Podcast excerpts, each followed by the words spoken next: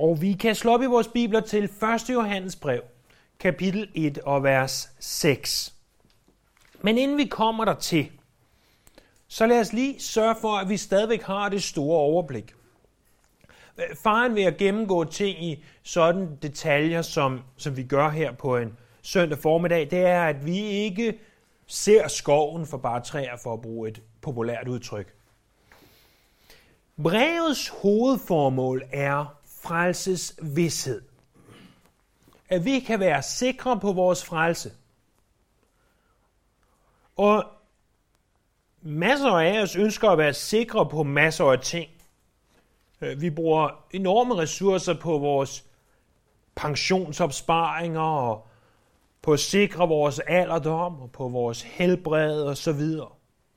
Øh, men hvis der er én ting, som jeg håber, at vi ønsker at være sikre på, så er det, at vi i virkeligheden, i sandheden er frelst. Det gælder ikke bare vores alderdom, det gælder vores evighed. Og Johannes han introducerer brevet i vers 1-4 ved at minde om, at han var øjenviden. At han øh, så Jesus, han øh, rørte Jesus, han hørte Jesus. Og, og det er sådan set det, der indkapsler den første del af det at have frelses vidshed. Nemlig at vi tror på den rigtige Jesus. Vi talte om, at der er flere i Bibelen, der kaldes Jesus. Men den Jesus, som vi må tro på, for at være arvinger til det evige liv, det er den Jesus, der steg ned fra himlen til jorden og blev menneske og levede her blandt os. Det er den Jesus. Den Jesus, som Johannes han vidner om. Den Jesus, som på en gang er menneske og samtidig er Gud.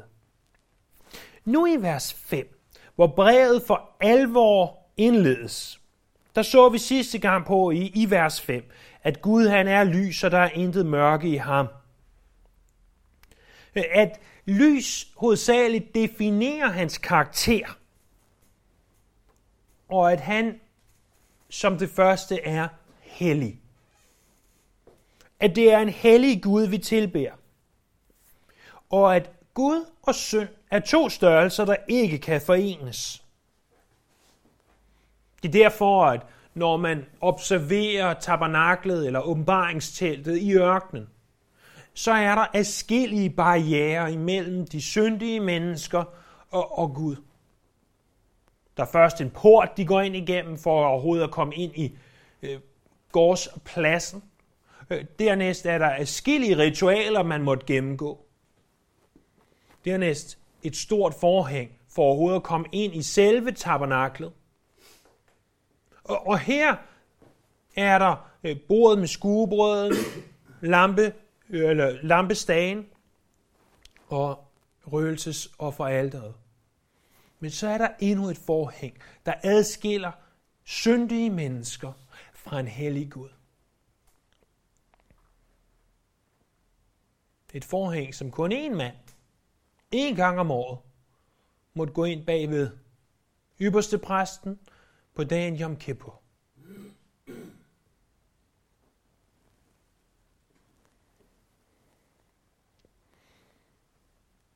Men da Jesus døde på korset, bliver det forhæng revet i to. Først og fremmest for at symbolisere over for os, at vi mennesker nu har mulighed for at have adgang til den her Gud, som er lys. Nu hvor vi så kommer til versene 6-10, øh, så falder de i tre udsagn. Lad os prøve at læse der fra vers 5 ned til vers 10. Dette er det budskab, vi har hørt af ham og bringer videre til jer. Gud er lys, og der er intet mørke i ham. Hvis vi siger, og her starter det første udsagn. Hvis vi siger, at vi har fællesskab med ham, men vandrer i mørket, lyver vi og gør ikke sandheden. Men hvis vi vandrer i lyset, ligesom han er i lyset, har vi fællesskab med hinanden, og Jesu, hans søns blod, renser os for al synd. Det var det første udsagn. Det andet er, at hvis vi siger, at vi ikke har synd, så fører vi os selv på vildspor. Sandheden er ikke i os. Hvis vi bekender vores synder, er han trofast og retfærdig, så han tilgiver os vores synder og renser os fra al uretfærdighed. Og så det tredje og sidste udsagn, at hvis vi siger, at vi ikke har syndet, så gør vi ham til en løgner, og hans ord er ikke i os. Hvad er de tre afsnit? Begynder med, med frasen, hvis vi siger. Derudover så er der også en, en form for struktur ved, at de første to vers 6 og 7, og, og der også 8 og 9, de har i vers 6, hvis vi siger, og det, det er det falske syn på synd, er det, det handler om. Og, og øh, vers 7 er så, hvad er det sande syn på det her? Hvad bør vi som kristne gøre? Og, og det samme i vers 8, et falsk syn, og i, i vers 9, et sandt syn. I vers 10, der ser vi øh, kun det falske. Hvis nu vi igen husker, det overordnede formål med 1. Johannes brev, det er frelses vidshed. Frelses vidshed. Øh, så kan vi overordnet set sige, at hvis du vil være sikker på din frelse, vers 5-10, så må du have et bibelsk syn på synd. Et bibelsk syn på synd er en nødvendighed for, at vi kan have sikkerhed i vores frelse. Lad os prøve at give et resume af de her vers. Øh, I vers 5 ser vi, at Gud er hellig. At Gud og synd kan ikke forenes. I vers 6 og 7, der ser vi, at mennesker de siger, vi siger, siger Johannes for at inkludere Hal, at der er mennesker, der siger, at vores syn på synd er, at synd ikke er særligt syndigt. At det ikke er forkert at. Det går nok. Det er okay. Øh, de her mennesker, de påstår, at de har fællesskab med Herren, men de lever ganske, som de har lyst til. Man kan sige, at de skjuler deres synd. Og meget mere om det om lidt. I vers 8 og 9, der korrigeres det syn på synd, at synd ikke længere påvirker os. At, at synd ikke længere er noget, som, som egentlig kommer mig ved. Også selvom jeg, jeg er kristen. At synd, nah, det, det går nok. Det, som Johannes han siger, det er, at vi skal bekende vores synd. Og vi skal anerkende, at den til stadighed er et problem i vores liv. Vers 10, det er det værste af det hele. Øh, det er dem, som siger, at de aldrig har syndet. For prøv lige at tænke et øjeblik. Hvis du siger, jeg har aldrig syndet, så har du et ganske, ganske alvorligt problem. For hvis du siger, jeg har aldrig syndet, så siger du også, jeg har ikke behov for en frelser. Og hvis du siger, jeg har ikke behov for en frelser, så har du heller ikke nogen grund til at søge ham og omvende dig til ham. Så det er altså en, en ganske kort opsummering af, hvad vi ser i de her vers. At et bibelsk syn på synd er en streng nødvendighed, for at vi kan blive sikre på, at vi er frelst. Så spørgsmålet til os her til morgen og igen næste søndag er, hvad er vores syn på synd? Hvordan ser vi på synd? Og, og øh, jeg vil ikke undskylde, at jeg, jeg stiller mig op her og prædiker Guds ord og taler om synd. Men jeg kan godt forstå, at hvis man øh, kommer til gudstjeneste på en ellers glad søndag morgen og fejrer fødselsdag, som vi har gjort, og tænker, åh, skal vi nu høre om synd igen? Jeg kan godt forstå det, jeg undskylder det ikke, og, og, men jeg accepterer, at hvis man kan have den holdning. Men som vi også vil se i vers 6 og 7, som er det, vi fokuserer på i dag, øh, så vil det her langt fra have den negative effekt, hvor at vi går herfra med et, et, et tynget sind, og tunge skuldre og dukket hoved. Tværtimod håber jeg og beder til, at vi vil gå herfra med en renset samvittighed glæde i hjertet, for det er det, som egentlig er formålet med de her to vers 6 og 7. I vers 6 kan vi sige, at vi ser forskellen på at sige og på at gøre. Øh, for det, som Johannes han skriver, det er, hvis vi siger, at vi har fællesskab med ham, men vandrer i mørket. Hvis vi siger, at vi har fællesskab med ham, men vandrer i mørket. Han indleder, ligesom de to andre afsnit, nemlig 8 og 9 og 10, med en vis så sætning.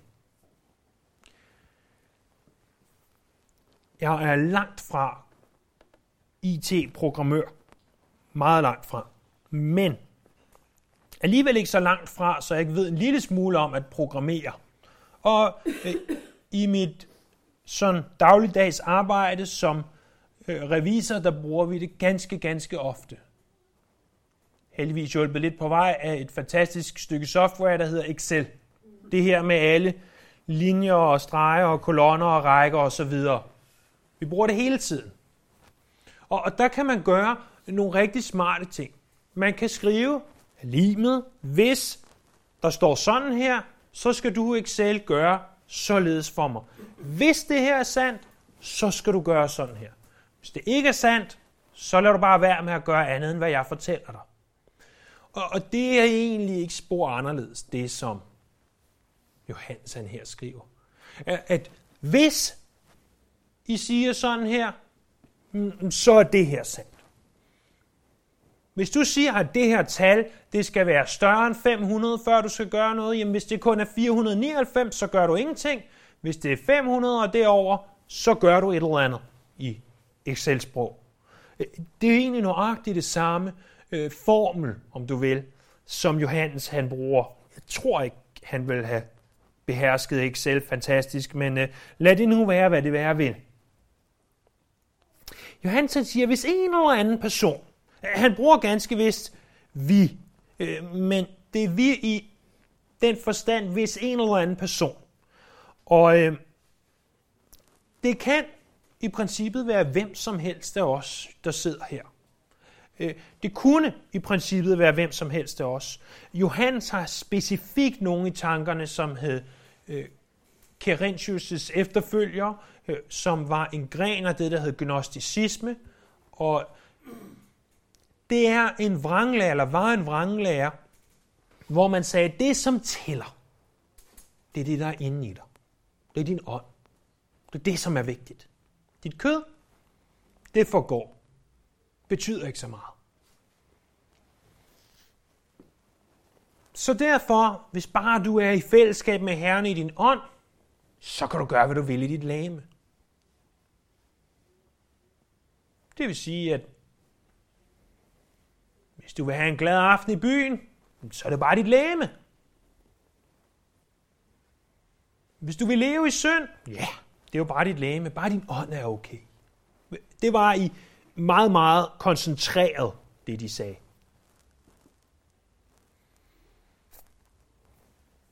Men det er Johannes, han siger, hvis vi siger, at vi har fællesskab med ham, men vandrer i mørket, så lyver vi og gør ikke sandheden. Hvad vil det sige at have fællesskab med ham? Vi har allerede mødt det græske udtryk øh, tilbage i kapitel 1, vers 3. Øh, det var det græske udtryk koinonia. Øh, det er et ord, som betyder at have noget til fælles med andre. Vi så, at i, i græsk uden for Bibelen på den samme tid, der blev det brugt i den forstand, at man for eksempel var kollegaer. Og det er klart, at som vi også talte om, det er, at uanset om du kan lide dine kollegaer eller ej, så har du meget til fælles med dem. Øh, for mange af os bruger vi næsten mere tid sammen med vores kollegaer, end vi bruger sammen med vores familie. Så du har masser til fælles med dem. Det kunne også bruges i den forstand, at du er i et ægteskab, og der er naturligvis på den her jord øh, blandt mennesker, hvis vi ser uden for Kristus, intet stærkere bånd øh, end i ægteskabet. Så det kunne være fællesskabet. Og Johannes, han har allerede forkyndt, at vort fællesskab er med faderen og med hans søn, i vers 3 også. Så han siger, den kristne har noget til fælles med faderen.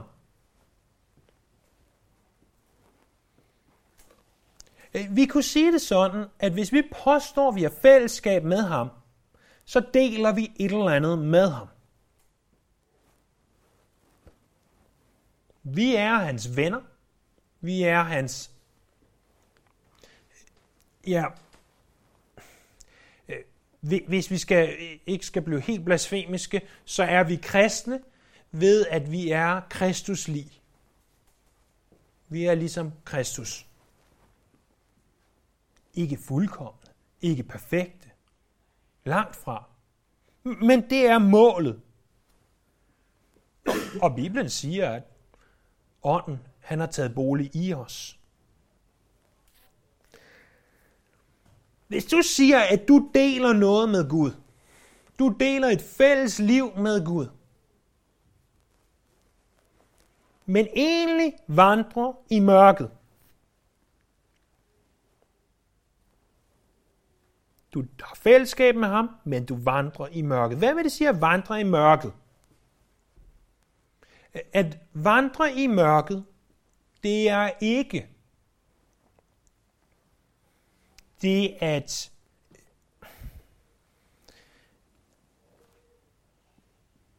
at vi lever ja, hvordan, skal vi, hvordan skal vi udtrykke det, så at vi ikke, ikke misforstår det her. Vi, vi kan også vente om at sige, at vandre i lyset.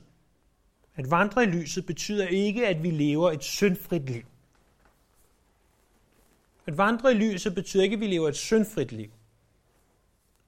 Men at vandre i mørket er et, er et liv, hvor vi siger, vi har ingen interesse i Gud.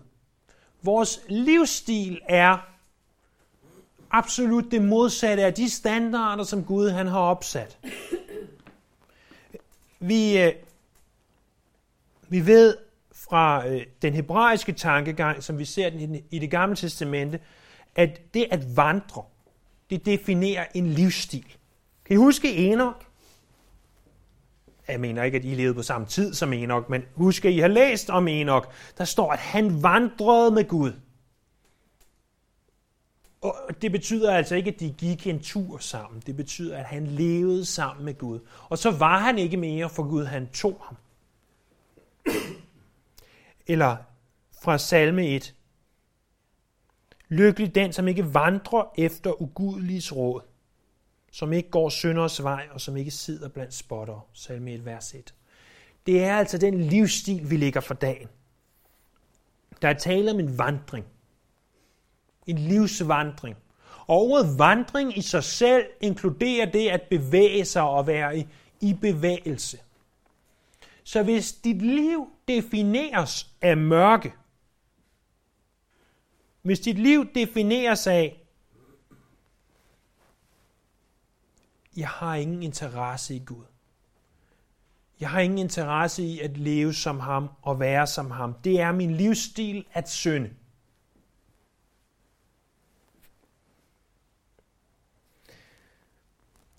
Dem siger Johannes det her om. De er løgnere. De er løgnere. De, som siger, de er kristne, men overhovedet ikke lever efter det. Han taler ikke om de kristne, som indimellem falder i synd. Han siger, de som siger, de er kristne, men på ingen tilnærmelsesvis måde lever efter det, de lyver. Det er altså hårde ord, venner. Så der er ikke tale om den kristne, som i et øjeblik svaghed synder. Der er tale om den ikke-kristne, der siger, jeg er kristen, men livet, hans liv, hendes liv afspejler det på ingen måde. Fordi at vi udgiver os for at være noget, så betyder det på ingen måde, at vi er det. Det er kun ganske få år siden, jeg selv begyndte at drikke kaffe, du kan sikkert spole tilbage gennem årene og finde prædikner, hvor at jeg øh, meget for sjov, men stærkt har talt imod kaffe. Men så fik jeg børn, og så blev der vendt op og ned på det.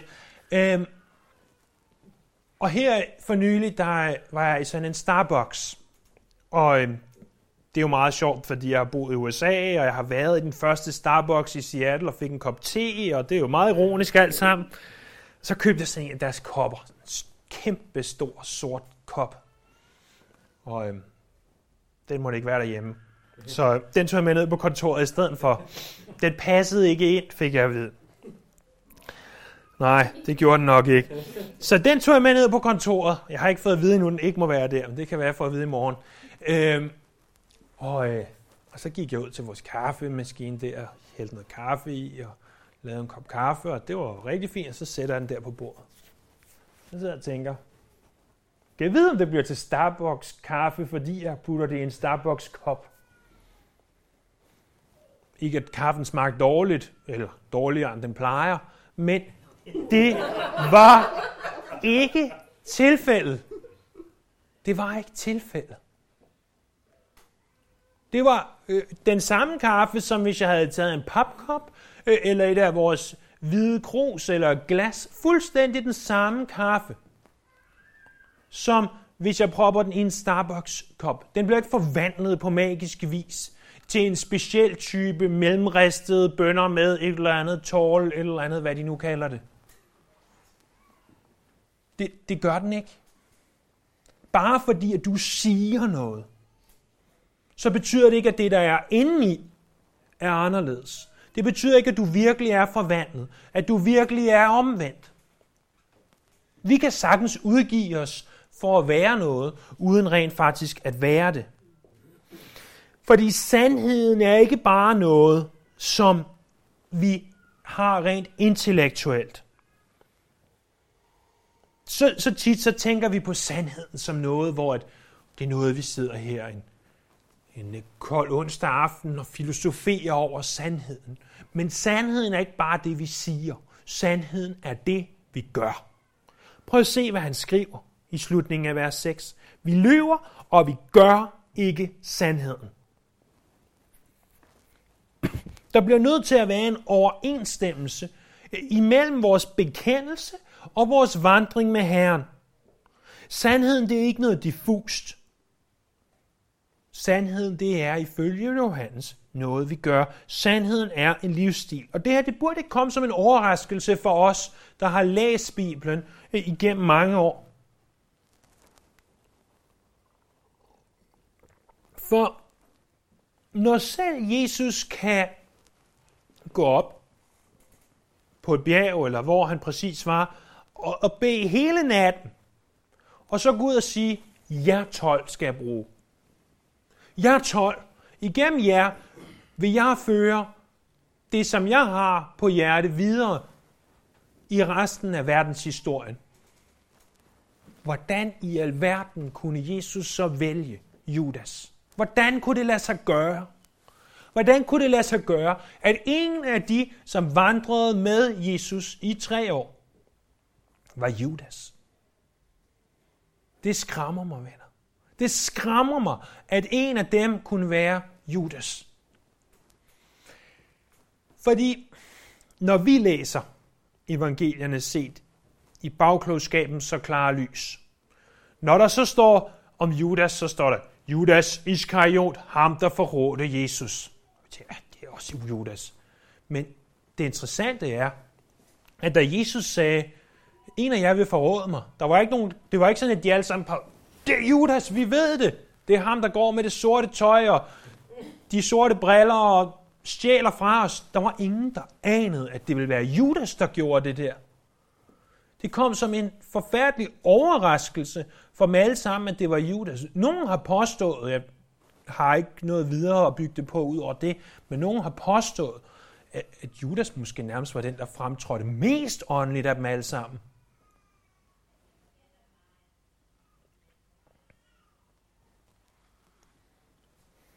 Uanset hvad tilfældet var, så, så ser vi det igen i Apostlenes Gerninger 5.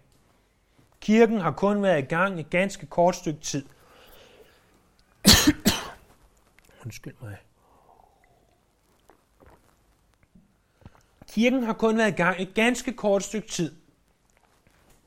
Og, og folk er begejstrede, og Barnabas kommer, og han har solgt alt muligt, hvad han havde, og siger, her, I kan få alle pengene, og vi deler som det hele. Vi er fælles.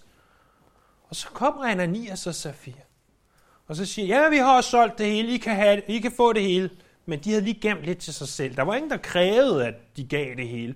Men de påstod noget andet. Så kort efter. Hvordan kan nogen så kort efter komme og påstå det? Og tænke, den begejstring, der måtte have været, og mange af dem havde rent faktisk set den opstandende Jesus. Og alligevel, så er der folk, der kommer og udgiver sig for at være Starbucks kaffe, og, og i virkeligheden bare være noget helt almindelig kaffe. En anden grund til, at det ikke bør overraske os voldsomt, at det her kan være tilfældet. Det er ikke bare de eksempler, vi ser i Judas, Ananias og Safira, og helt sikkert også i forskellige andre. Det er, hvad Jesus selv sagde i bjergprædiken. Af en eller anden grund, nok øh, misforstået teologi mange gange desværre, men af en eller anden grund, så bliver vi som endnu mere fascineret, når det er noget, vi læser i evangelierne, end hvis vi læser det andre steder. Men hvis du er af den opfattelse, så prøv lige at slå tilbage, og også selvom du ikke er, så prøv at slå op i Matthæus 7, 21. Og grunden til, at jeg siger, at det er en forkert opfattelse, det er jo fordi, at hele Bibelen er Guds ord. Ikke kun Matthæus, Markus, Lukas og Johannes. Hele Bibelen er. Men Matthæus 7, 21, det her, det må være, være nogle af de mest skræmmende ord, som kom fra Jesu mund som er givet os og overleveret i skriften.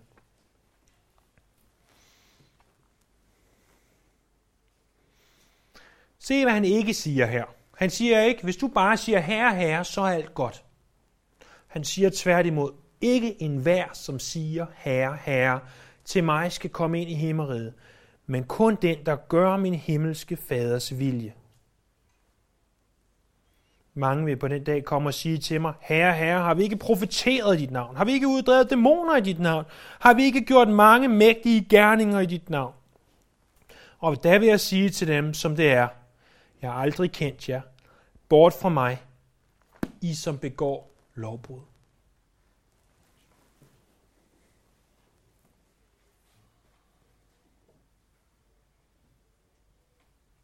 Det er hårde ord. Det er sande ord, men det er hårde ord. At der vil komme mennesker på dommens dag og sige, herre, herre, vi har gjort alt det her for dig. Vi har prædiket søndag efter søndag. Vi har gjort alle de her mirakler. Vi har gjort alle de her ting. Vi har arbejdet så hårdt for dig.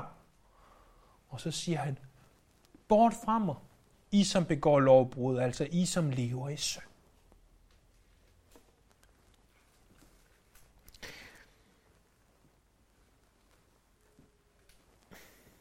Selv om fællesskab med Gud er noget, som, som vi godt bare kan påstå uden virkelig at have det, så er jeg ikke i tvivl om, at nogle mennesker, de mennesker, som, som påstår det uden at have det, de selv tror på det. At de føler, det er sandt. De føler, jeg har fællesskab med Gud. Men de indser simpelthen ikke, at der er uoverensstemmelse imellem det, de siger, og det, de gør. Og en stor del af grunden til, at det bliver sådan, det er, når vi ikke indser, at synd er synd. Synd er synd. Synd er så forfærdeligt syndigt, at de to ting kan ikke hænge sammen. At vi lever nøjagtigt, som vi har lyst til, og samtidig påberåber os, at vi er kristne. Noget, som er meget op i tiden og garanteret har været det i lang tid, det er det her med at redefinere synd. At redefinere synd.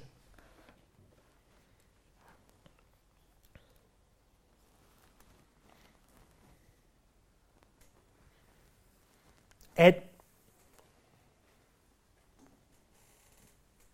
der var en gang, hvor at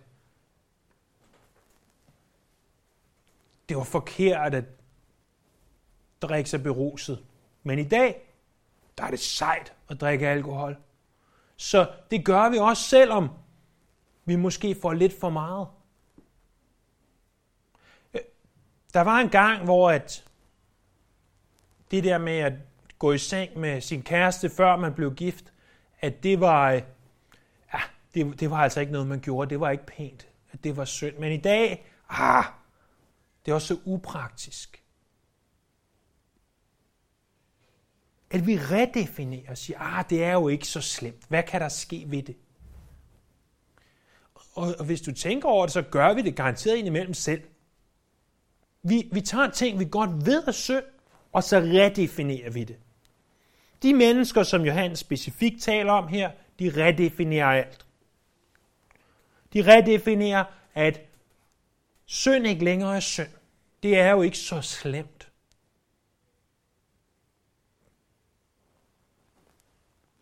Det er jo ikke så slemt. Det går jo nok. Øh, men vi skal senere se, at Johannes han siger, at synd er lovbrud i kapitel 3, vers 4. Og vi må aldrig, aldrig prøve at udvande synd. Øh, vi bliver nødt til at sige det samme om synd, som Gud gør. Nemlig, at det er forkert, at det adskiller, at det ødelægger, at det er lovbrud,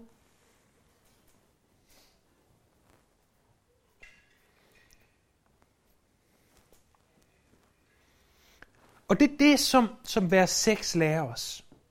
At, at hvis vi siger, at vi har fællesskab med ham, hvis vi påstår at være kristne, sagt med andre ord, men overhovedet ikke lever efter det, så lyver vi, og vi gør ikke det, som han har kaldet os til at gøre. Vi siger altså, at vi har et forkert syn på synd. Vers 7 siger han så, hvis vi vandrer i lyset, ligesom han er i lyset, har vi fællesskab med hinanden, og Jesu, hans søns blod, renser os for alt synd. Fordi kontrasten til vers 6, det er absolut ikke et syndfrit liv. Jeg vil ikke stå her og påstå, at jeg er syndfri. Snart tværtimod. Øh, kontrasten, det er nemlig ikke et syndfrit liv, det er at vandre i lyset. Der står ikke, at vi skal være lyset. Det er Gud, der er lyset. Vi skal vandre i lyset. Vi skal vandre i, at han, han skinner på os. Vi skal være villige til at lade vores lys, øh, vores liv belyse af ham. Fordi hvis du tænker på det sådan rent banalt næsten, eller praktisk, at hvis jeg tager den ting, jeg har her, det, det er der ikke nogen af jer, der kan se. Fordi det er skjult. Det er i mørket. I, I aner egentlig ikke, hvad det er, jeg står og gør her. Men hvis jeg tager det her op, og det er i lyset, så vil I kunne se, at det er en kuglepen. Og så er den pludselig i lyset, og så er den ude, og det kan godt være, at kuglepennen er gammel og klikker og er gul, og der sidder lidt blækklatter på. Men det er ligegyldigt, for nu er den i lyset. Nu ved I, hvad det er.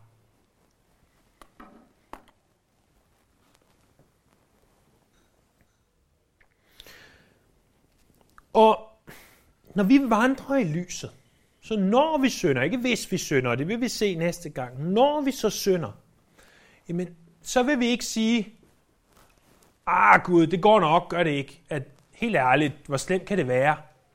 Vi vil tværtimod sige, over Gud, vær mig nådig. Vær, vær mig sønder nådig. Prøv at tænk på, hvad vi sang tidligere. Øh, sangen, som Keith Green skrev øh, ud fra ordene i salme 51.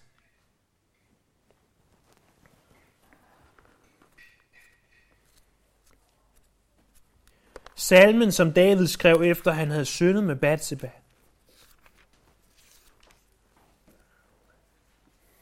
Vers 3. Gud vær mig nåde i din godhed. Udslet mine overtrædelser i din store barmhjertighed. Vask mig fuldstændig ren for skyld. Rens mig for al synd. For jeg kender mine overtrædelser, og min synd har jeg altid for øje. Det er altså David, der skriver det her. David, en mand efter Guds eget hjerte. Mod dig alene, vers 6, har jeg syndet, og jeg har gjort, hvad der er ondt i dine øjne. Du er retfærdig, når du anklager, og ren, når du dømmer. I skyld har jeg været, fra jeg blev født. I synd fra min mor undfangede mig. Du elsker sandhed i det dunkle, og du lærer mig visdom i det skjulte. Rens mig med isop for synd. Vask mig videre end sne. Forkynd øh, mig fryd og glæde. Lad de knogler, du knuste, juble. Vend dit ansigt bort fra mine sønder og udslet al min skyld. Skab et rent hjerte i mig, Gud, og giv mig på ny en fast ånd. Kast mig ikke bort fra dig, og tag ikke helligånden fra mig. Lad mig atter frydes over din frelse, og styrk mig med en villig ånd. Og når han siger, tag ikke helligånden fra mig, så tror jeg, at måden, hvorpå vi i hvert fald som kristne skal forstå det, er ikke, at vi mister vores frelse, men snarere, at vi bliver gjort ineffektive i Guds rige. Og, og når vi synder, så i stedet for at sige, ah, det går nok, far, og at skjule vores synd og leve i det dunkle, så få det ud i det åbne, ud til Gud og sige, Gud, vær mig synder nådig, således at vi ikke ender med at blive erklæret ineffektive i Guds rige.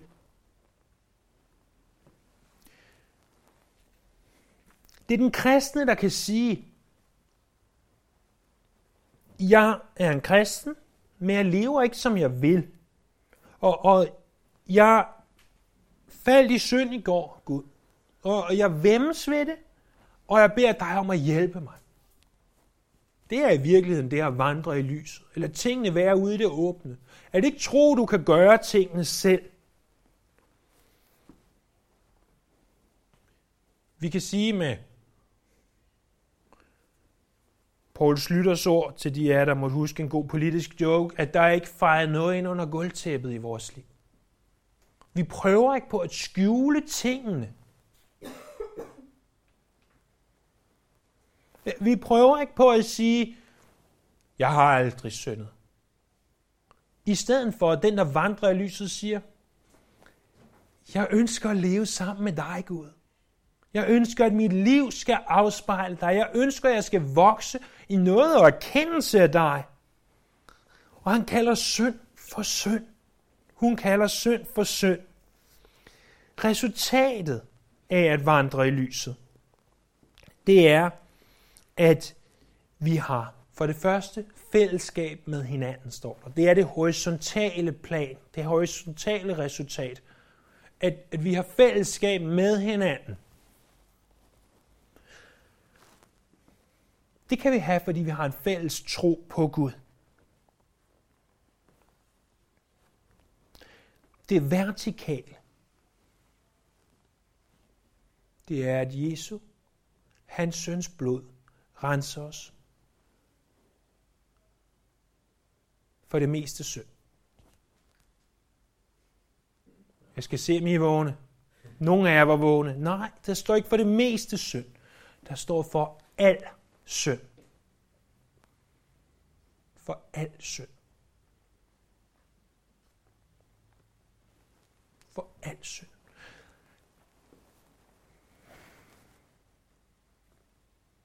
Prøv at tænk på det her. Tænk på det her, når du næste gang griber dig selv i at synde.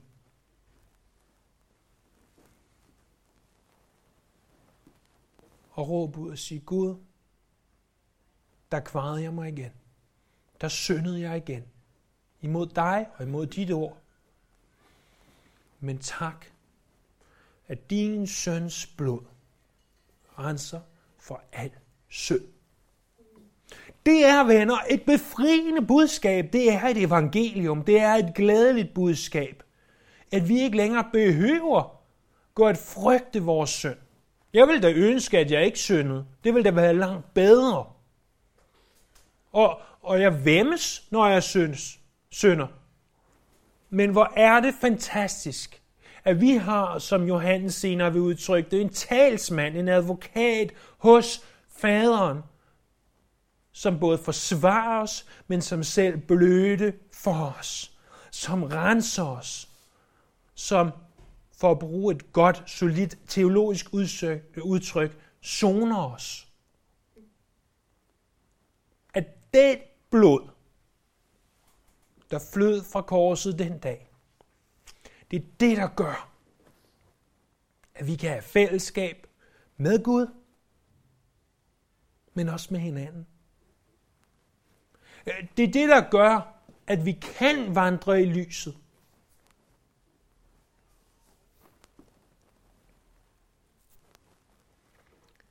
Og, og det er altså noget oprigtigt at råbe halleluja for. Pris Herren.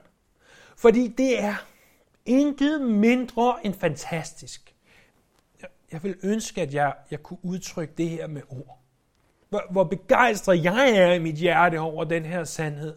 Og jeg håber, at du kan have den samme begejstring over, at Jesu, hans søns blod, renser os for al synd.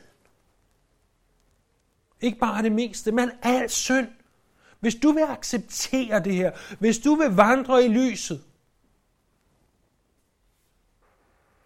ligesom han er i lyset. Hvis du vil modtage det, hvis du har et ønske om det her, at du er renset. Lad os derfor ikke forsøge at nedtone synds syndighed. Men lad os i stedet vandre i lyset. Og, og det gode ved Johannes, det er, at det bliver ikke sidste gang, han taler om det her. Han kommer tilbage til det igen og igen og igen og igen. Og derfor vil vi langsomt forstå mere og mere af, hvad det vil sige at vandre i lyset og vandre i mørket. Og lad os ikke forsøge at nedtone synd. Mine forældre, de har ja, nok hele mit liv haft en bog stående på hylden. Jeg ikke anede, de havde stående indtil for få måneder siden, og en, hvad hedder det, bibliofil, som det vist hedder, en bog, elsker som jeg er, tænker jeg, og spurgte, kunne det være, at jeg kunne få lov at få den her bog, og eftersom den nok ikke har været brugt de sidste 40 år, så sagde de, det må du hjertens gerne. Så jeg tog den med hjem, og så så jeg i en anden bog, der citerede fra den, så tænkte jeg, jeg prøver lige at slå op i den og se, hvad den siger. Det er ham her, Bonhoeffer, som er ham her tyskeren, der, øh, der under 2. Øh, verdenskrig var, øh, ja, var spion for spion, men samtidig prædikant, og jeg kender ikke så voldsomt meget til hans liv. Men det var ham, og han har været voldsomt populær de seneste år. Og øhm, jeg håber, at de, der mener, at han var så voldsomt populær, også har læst det her af ham, fordi i min bog, der gør det ham endnu mere populær, for han siger det, der er rigtigt. Han siger, at vi ikke skal gøre noget billig. Han skriver, jeg citerer, Billig noget betyder retfærdiggørelse af synden, ikke af synderen. Forstår I det? At, at vi siger, at vi prøver på at retfærdiggøre synden. Ah, det går nok. Det er okay. Men ikke at synderen, altså os, bliver retfærdiggjort det ved Jesu blod. Og så fortsætter han. Fordi alt er noget alene, så kan alt blive det gamle. Det er altså den billige noget, han snakker om. Verden forbliver verden, og vi forbliver syndere også i vores bedste øjeblikke. Hvis vi forsøger at, at nedtone synd, hvis vi forsøger at sige, det går nok, det er helt fint, så er der intet forandret. Og uden overhovedet at påstå at have læst andet end de første par sider af bogen, til det, jeg skulle bruge her til prædiken, så, så vidt jeg kan se, så fortsætter han med at tale om den dyre noget. Den noget, som er dyrekøbt. Den noget, som kommer ved Jesu blod. Den noget, som er så fantastisk, når vi begynder at forstå, hvad det er. At Gud kræver ikke noget af os, men han gør det igennem os. Ved tro. Ved Jesu blod. Og selvom det nok indimellem kan siges om os, må vi alligevel have et ønske om, det aldrig kan siges om os i virkeligheden, at vi gør nåden billig.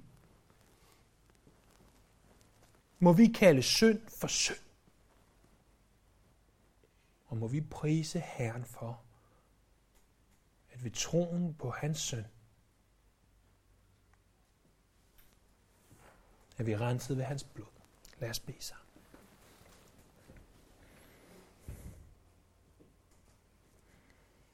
Herre, Det er dybe, indimellem tunge, men også ufattelig befriende sandheder, det her.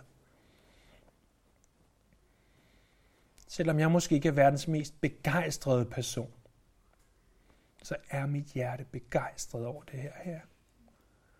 Og jeg beder om, at det må kunne smitte af på mine, mine venner her til stede. At vi må begejstres over dig. Over det, du har gjort. Over at du har frelst os fra den her synd. Således vi ikke længere behøver frygte en fortabelse.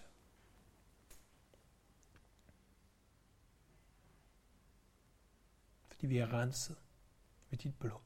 Må vi kalde synd for synd. Må vi se tingene, som de er. Må vi aldrig undskylde, men må vi bekende. Og her vi ser frem til, hvad du fortsat vil lære os igennem 1. Johannes. Vi tilbeder dig her. Amen. Amen.